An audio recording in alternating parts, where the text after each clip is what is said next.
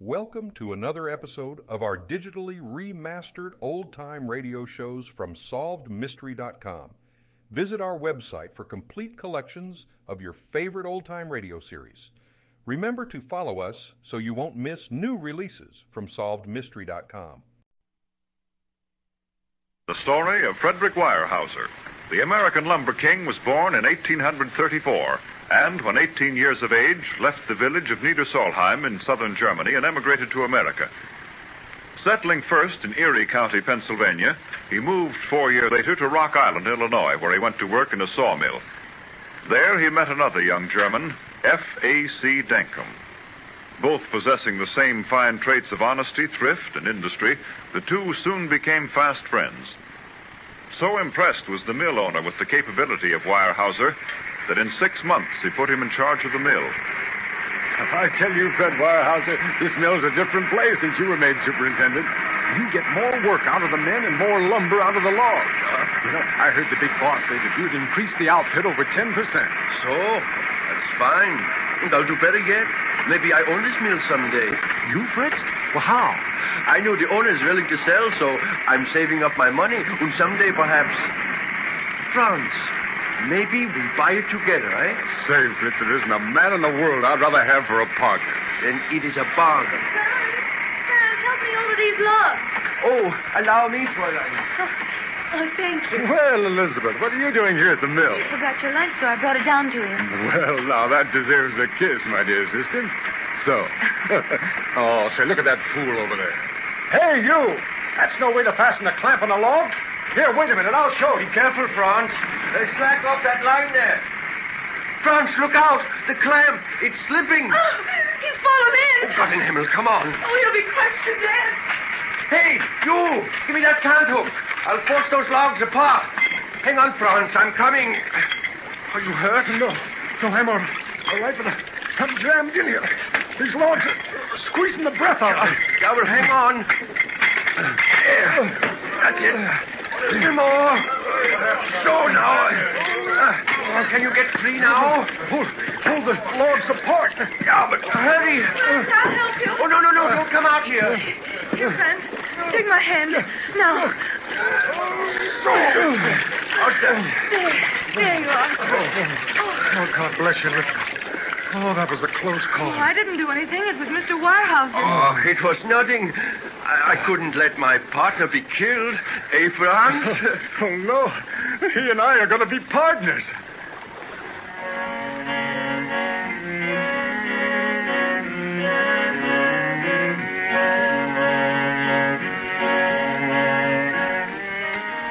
Months later, Fritz and Elizabeth were married.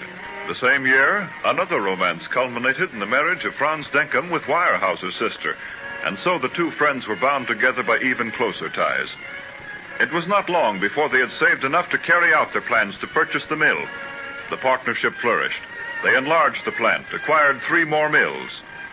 From the first, Weyerhaeuser was the outside man. He made long trips through the great pine forests of Wisconsin, buying timber, and at the same time building up an association of lumbermen. I tell you, Jackson, if you continue to sell timber at that price, in time you will be bankrupt. But I've got to meet competition, Mr. Weyerhaeuser. Fair competition, yeah. That's the life of trade.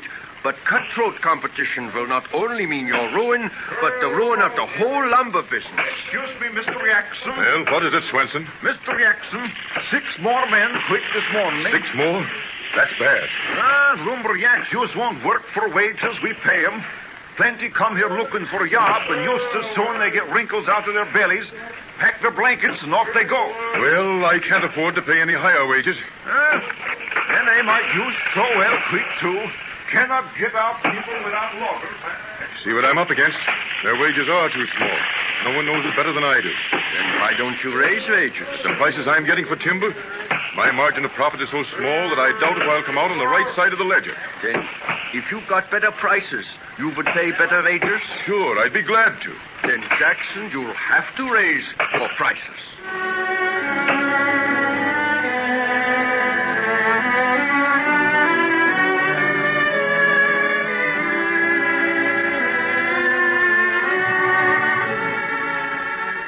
Throughout the far flung timber country of the great Northwest, Weyerhaeuser carried his doctrine of cooperation. In time, this organization, bound by gentlemen's agreements, came to be known as the Weyerhaeuser Syndicate, composed of over 100 partners.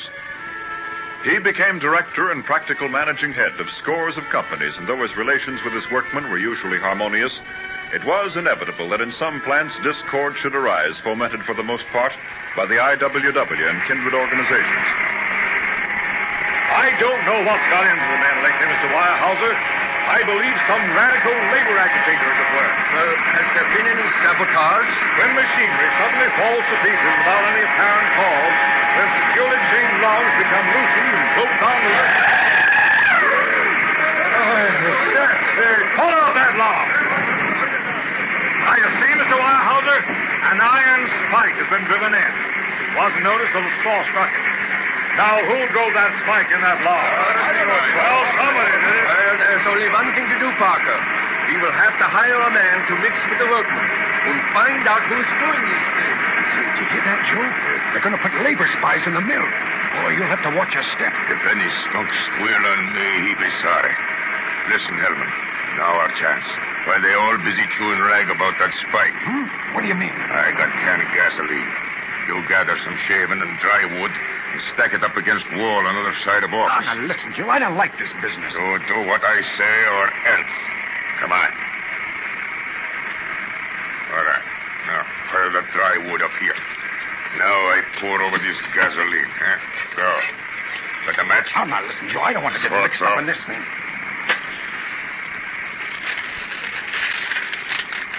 Now, beat it before anyone sees us.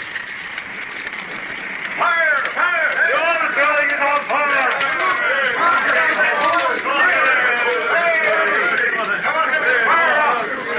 No, how do you suppose this started, Parker? Well, I've got a good idea. Johnny! My God! My kid is in there! Oh, shit, he brought my lunch.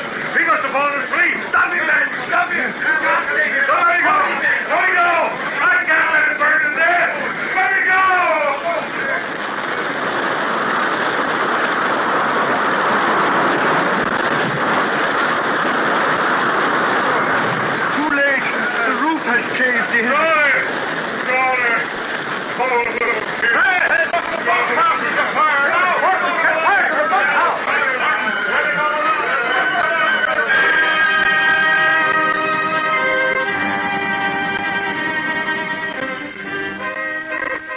Well, men, the fire's out.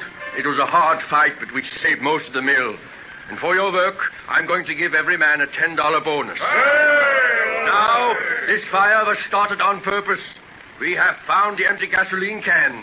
I want to know who did it. How do you Through this man, you have all lost your possessions in the bunkhouse, and through him, you will maybe all lose your jobs here. Because I will not have men working for me that I can't trust and depend on. And worst of all, this man has caused the death of a helpless, innocent little child. Would you men protect such a murderer? Well, no. I'll tell you who it was.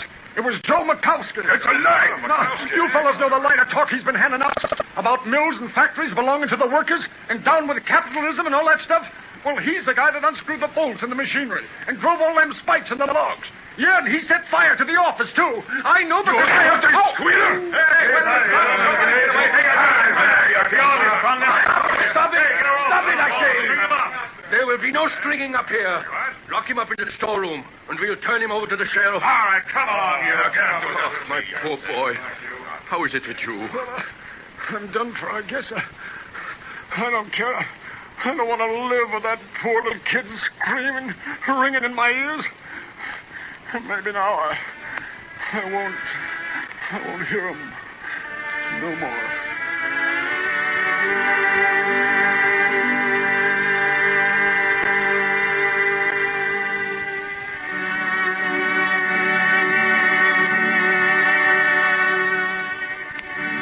Such were the conditions throughout the lumber industry which Weyerhaeuser had to combat, but which he eventually brought under control.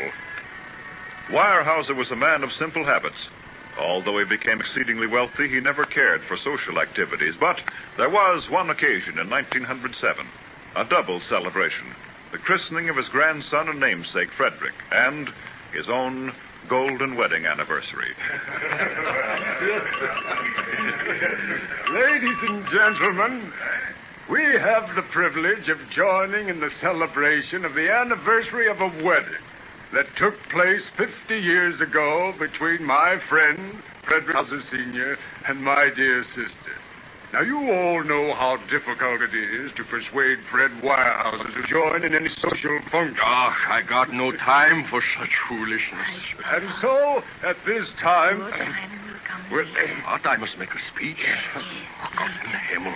So, at this time, we pay tribute to the man who has built up and consolidated one of the greatest industries in the entire world. Now, that's enough, Denkmann.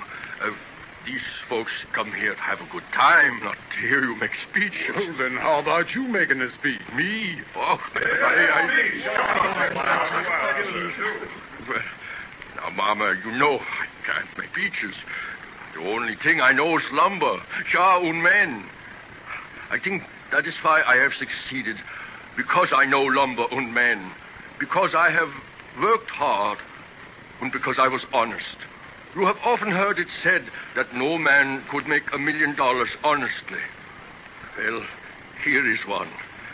Now, I want to pay tribute to one who for 50 years has been by my side, whose help and sympathy and love has meant more to me than anything else in the world. To my little sweetheart, Elizabeth.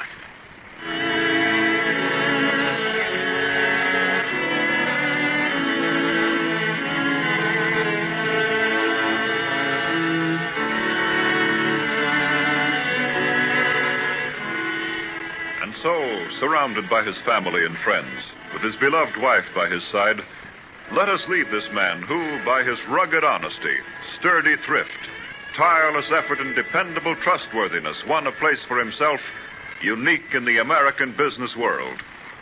Frederick Weyerhaeuser, Captain of Industry.